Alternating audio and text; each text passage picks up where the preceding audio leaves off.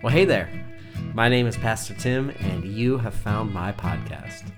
I currently serve as the pastor of First United Methodist Church of Fort Pierce, Florida, and I'm so grateful to be able to connect with you in this way. This podcast is a collection of my sermons and teachings that I hope you will use to deepen and strengthen your connection with Jesus Christ so that you might go and transform the world around you. So kick back, relax, and enjoy this week's episode.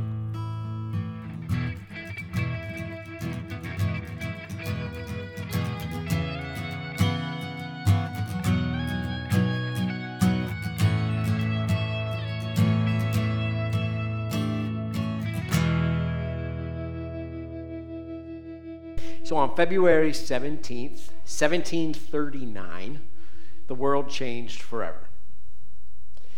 You see, a young evangelist named George Whitefield had just returned from the British colonies. And he found out shortly after his return to his hometown of London that he had been banned from mounting any pulpit within the Church of England.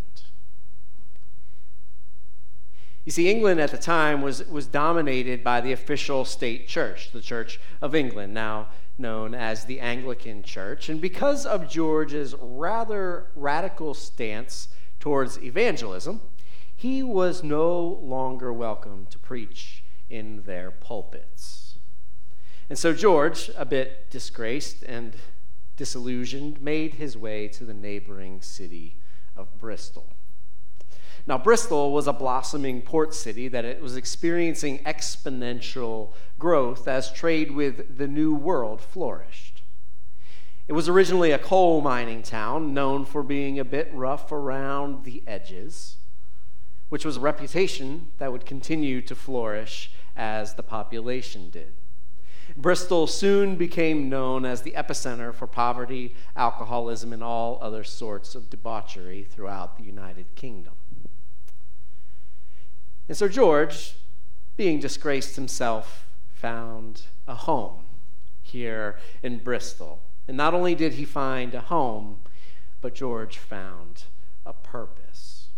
You see, though he was formally bound from taking up a pulpit within the church, he soon realized that the people that needed to hear the message of Jesus Christ's salvation the most were not people that he would ever run across preaching from a pulpit inside of a church anyway. And so, on February 17th, 1739, he preached in an open field to about 200 coal miners. Within three weeks, that crowd had grown to over 10,000. 10,000. That's astronomical, exponential growth. Not to mention, it was unprecedented, both in growth and in practice. You see, it was not kosher for preachers to bring the preaching of God's precious and holy world out into the world this way. There was a very proper way of doing the work of God. It was to be done inside of a church with the appropriate amount of pomp and circumstance. The proper attire was to be worn. The proper hymns were to be sung the proper way. Preaching in a field, worshiping in a field with coal miners wearing their coal mining gear was not anything that anyone in their right mind would dream of being appropriate. And yet, this illegitimate preacher was doing it. And the people were coming in droves they were responding. And it was only a matter of time before George realized that he needed some help. And so he sent a letter after his friend and mentor, a fellow Anglican priest back in London who himself had a penchant for trouble. And so on March 31st, John Wesley arrived in Bristol quite torn still between the tradition of the church that he had sworn to serve and uphold and the prospect of what the Holy Spirit might be up to in his friend George. But after reading and studying Jesus' famous Sermon on the Mount and coming to the realization, like, oh, wow, he was just out in the field standing on a rock, John made a difficult decision. A decision that would change Bristol and would eventually change the shape of Christianity forever. John wrote in his journal on April 2nd, 1739, these words. He said, At four in the afternoon, I submitted to be more vile. And I proclaimed in the highways the glad tidings of salvation, speaking from a little eminence in a ground adjoining to the city, to about 3,000 people.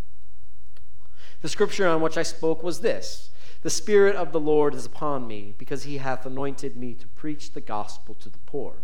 He hath sent me to heal the brokenhearted, to preach deliverance to the captives, and the recovering of sight to the blind, to set at liberty them that are bruised, and to proclaim the acceptable year of the Lord.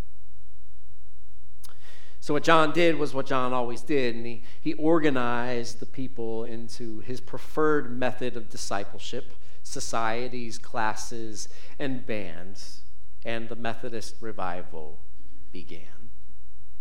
The world has never been the same because of this work that was done in the field outside of Bristol. From the beginning, this was a movement largely for and among the poor those whom gentlemen and ladies looked on as simply part of the machinery of the industrial system that was blossoming in Europe. The Wesleys preached, the Holy Spirit cooperated, and the crowds responded. And, the, and Methodism, as a mass movement, was born. And so we sit here today because of it. And don't you think it's kind of wild that we're sitting in this church, which is adorned with stained glass and elegance, because some dude nearly 300 years ago got kicked out and banned from preaching in a church that was adorned with stained glass and elegance? It's kind of ironic, isn't it? And so, what George did was he mounted up in a field, preached to the poor, and recruited his suspicious friend to come and try it out and at least one historic moment of peer pressure worked out for the world. but we all know that there's something much deeper going on here than just peer pressure. The Spirit of God was afoot during an act of worship.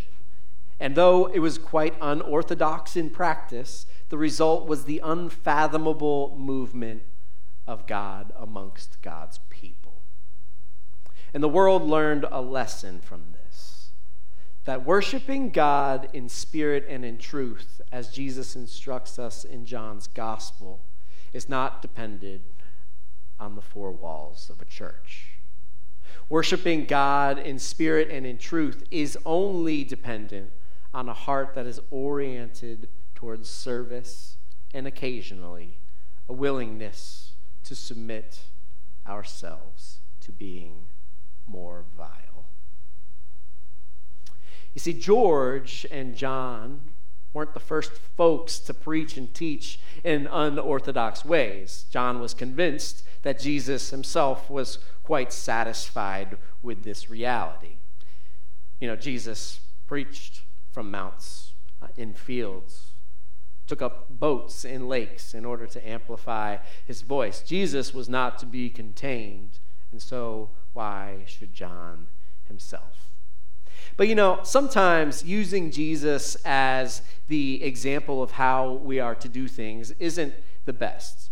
And that's not just be, that's not because like what Jesus did wasn't the best thing for us to do. It's just that we have it in our minds that Jesus is Jesus and Jesus is allowed to do whatever Jesus wants to do because he's Jesus. And so sometimes we need to be a little bit more convinced by just normal people doing these things. And so I think it's important for us to look at the ways that Jesus' followers lived and acted sometimes, because they're a bit closer to who we actually are than Jesus is. And so in John's gospel, we get a really wonderful look at a very unorthodox worship experience. Now, Jesus is in the town of Bethany, which uh, he is, is the place where he had raised a man named Lazarus from the grave. You see, Lazarus' sisters, Mary and Martha, had, had called on Jesus when their brother had fallen ill. But Jesus kind of dilly dallied and he didn't quite make it there in time. And so Lazarus died. But Jesus was fine with that because he just raised him from the dead because he's Jesus. That's what he does, right? And all of the religious leaders heard about this thing that Jesus, who is this man that raises people from the dead? Certainly, this is something that we need to deal with. And so the religious leaders began to plot, and not just plot a way to get Jesus out of their town, but finally decided that Jesus needed to be dealt with in a permanent way. And so they began to, to, to plot and scheme how they were going to kill Jesus. And then right after that, we get this curious story from John chapter 12. This is John 12, 1 through 8. It says, Six days before the Passover, Jesus came to Bethany, the home of Lazarus, whom he had raised from the dead. There they gave a dinner for him. So Martha served, typical, and Lazarus was one of those who was at the table with him. Mary took a pound of costly perfume made of pure nard, anointed Jesus' feet, and wiped them with her hair. The house was filled with the fragrance of the perfume. But Judas Iscariot, one of the disciples, you know, the one who was about to betray him, said, Why was this perfume not sold for 300 denarii and the money given to the poor? Great question. He said this not because he cared about the poor, though, but because he was a thief and he, he kept the common purse and used to steal what was put into it. And so Jesus said, Leave her alone. She bought it so that she might keep it for the day of my burial. You always have the poor with you, but you do not always have me. And so there's a lot going on here in this short passage, but what I really want us to focus on today is the dichotomy that's created here between Mary and Judas. You see, Judas, you might already know about, and if you didn't already know about it, there was a spoiler alert right there in the text. John's not one for, for uh, climax, apparently. Judas is the disciple who is going to betray Jesus. Remember that? I said right before this interaction, the religious leaders were formulating a plot to kill Jesus. Judas is going to be an instrumental part of that puzzle, and he will accept a payment of 30 pieces of silver to turn Jesus over to the authorities less than a week from this interaction. And John wants you to know this because it helps to prove his point. Now, just keep all of that in your mind. You see, Jesus and the disciples are at Mary and Martha's house, presumably because they're throwing him like a thank you party for raising their brother from the dead. And so they're having dinner. They're gathered around a, a, a table as a community. And in that setting, Mary kneels down and, in a very strange act, offers a very expensive gift to Jesus, a very rare and expensive perfume, and then continues to use it to wash Jesus' feet, using her hair as the towel to wipe the ointment. It's very odd. And it's really kind of gross, right? And I'm pretty sure that it's not just odd and kind of gross in our modern context. I think that 2,000 years ago, it was odd and pretty gross as well for anyone who would look at it from the outside. But when we look at this act from the inside, especially knowing two things that will soon occur, I believe that we will see that this is really a beautiful act of worship. You see, in less than one week, Jesus will enter into Jerusalem and be anointed as the king of the Jews. And then a week later, would be killed, laid in a tomb where his body would be anointed for burial.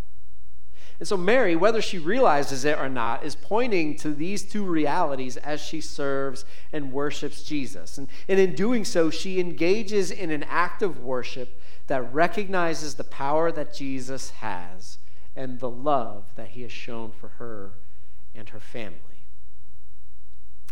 And it, it's that same power and love that we recognize in our worship today. We acknowledge the power of Jesus to bring new life to human beings. We recognize the love that Jesus has for the world that was shown to us through the cross, and how that love has been made evident in our lives through our own living testimonies. And so it's in this ordinary place, around a dinner table, that Mary lays it all out on the line and worships the living God, unashamed of how odd and gross that it might seem. And it doesn't go without being chastised. Judas, the one who would betray Jesus, the one who was the group treasurer, throws up his objection. He's like, What are you doing? We could have, have sold that. You're wasting it. We could have served the poor. And honestly, like, I agree. I'm like, come on, yeah, this, I mean, he's not wrong, right? It's a noble sentiment. But we all know that that wasn't Judas's real motive. We don't know at what point in, in time in Judas, Judas's life and Jesus' ministry that, that Judas turned against Jesus. I personally like to believe that it wasn't until very close to the end, maybe right around this time. But regardless, at some point, Judas's heart was turned against Jesus and towards himself. And Jesus for sure knew the moment that it happened because Jesus read people's hearts. But knowing that, and knowing that this is the, the kind of couple of weeks leading up to Easter where we typically tend to go down the demonized Judas road, I think we need to pause and remember a couple of other facts. That even after Judas's heart was turned against Jesus, Jesus saw him as beloved. In fact, beloved enough that on the night before the cross, Jesus sat down at a meal and washed Judas's feet, just as Mary is doing right now. But that's a, a, little bit of a side note. You know, the real thing that we need to look at here is what's going on inside of Judas. There's a self centered disdain towards the way that Mary is treating Jesus, perhaps towards what could be a lucrative profit margin made on some perfume, which Judas could maybe skim some from the top. And when we contrast that, that selfishness, with what is happening inside of Mary, I think we get to really see what John, the gospel writer, is really trying to teach us. Because Mary is showing this deep, selfless desire to show love and affection towards the Lord. One attitude, Judas's attitude, though on the surface, surface is valiant, if followed, would eventually lead to the destruction of Jesus' flock. While the other, Mary's attitude, characterizes the life of love that Jesus' people are called to model. And this is a lesson that continues on into our own time. There's this same type of tension of attitudes that made preaching in a field of coal miners and port workers in Bristol, England, such a scandalous thing to do. But here's the fact of the matter.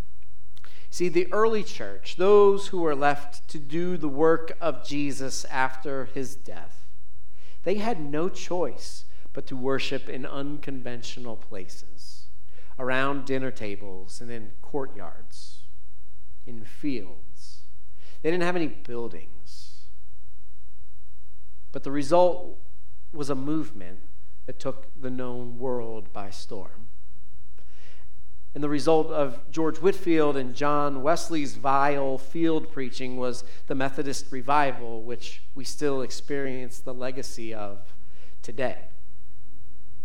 And so we are left with some questions that we need to ask ourselves. And the first is this You know, when I take an honest look in the mirror, whose reflection do I see most? Mary or Judas? Because, oh boy, are we quick to hit Judas with a stick. But I think that we all know that a lot more of Judas lives in us than we care to admit. But when we look at our lives and our relationship to the worship of God, we need to ask ourselves this do we, do we really resemble that reckless abandon that Mary showed to Jesus? Or are we chained to the common sense type of institutional rigidity that we have come to know and love? And don't get me wrong, it's okay to have a dose of both. The, the institution of the church isn't bad. The institution of the church is the backbone that allows us to go out and be a bit vile ourselves as we seek to find new ways to connect the church to the world around us. But we do need to feed that sense of wonder and awe at what God can do both inside of our walls and outside of the walls through the act of worship. I believe that the church of the future is a place that's going to be a bit wild. that it takes places that are not only beautifully adorned in sanctuaries, but also that church is going to take place around tables in burrito joints, in libraries and marinas, in breweries, in a field across the street from this church in front of a mobile shower unit. Anywhere where people gather because people are hungry for the Spirit and the truth of God. They just don't always know it.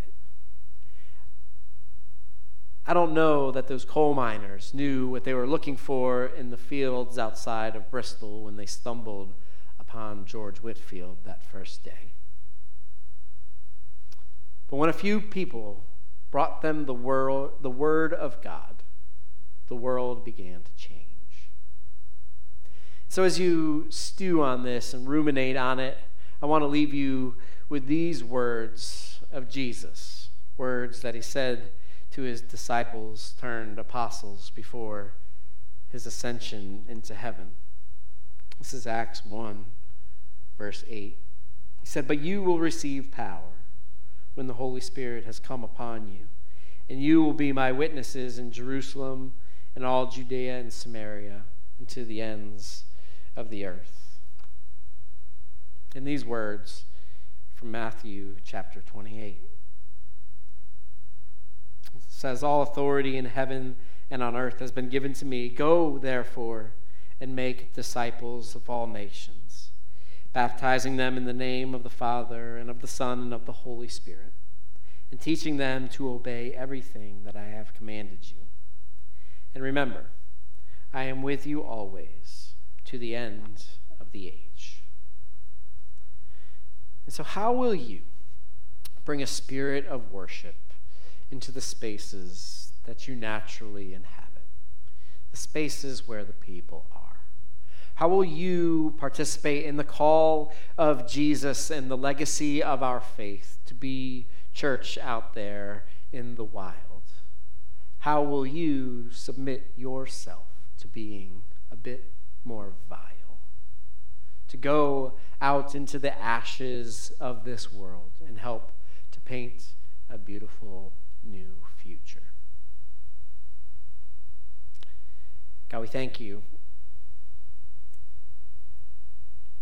for all the ways that you have brought your truth and your word to us over the ages. We thank you for this church, this beautiful place that we have to come and to worship you, God.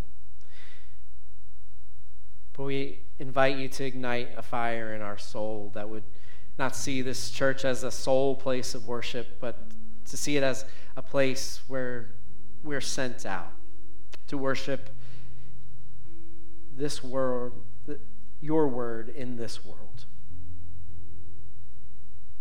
To worship you in spirit and in truth, where those who desperately need to know that you are for them, that you love them, and that you are calling them home. Help us to go, to seek out, to find those spaces, in those places, in those people. To offer your love in the most unconventional, maybe unorthodox ways. God, we love you and we thank you. It's in Jesus' name we pray. Amen.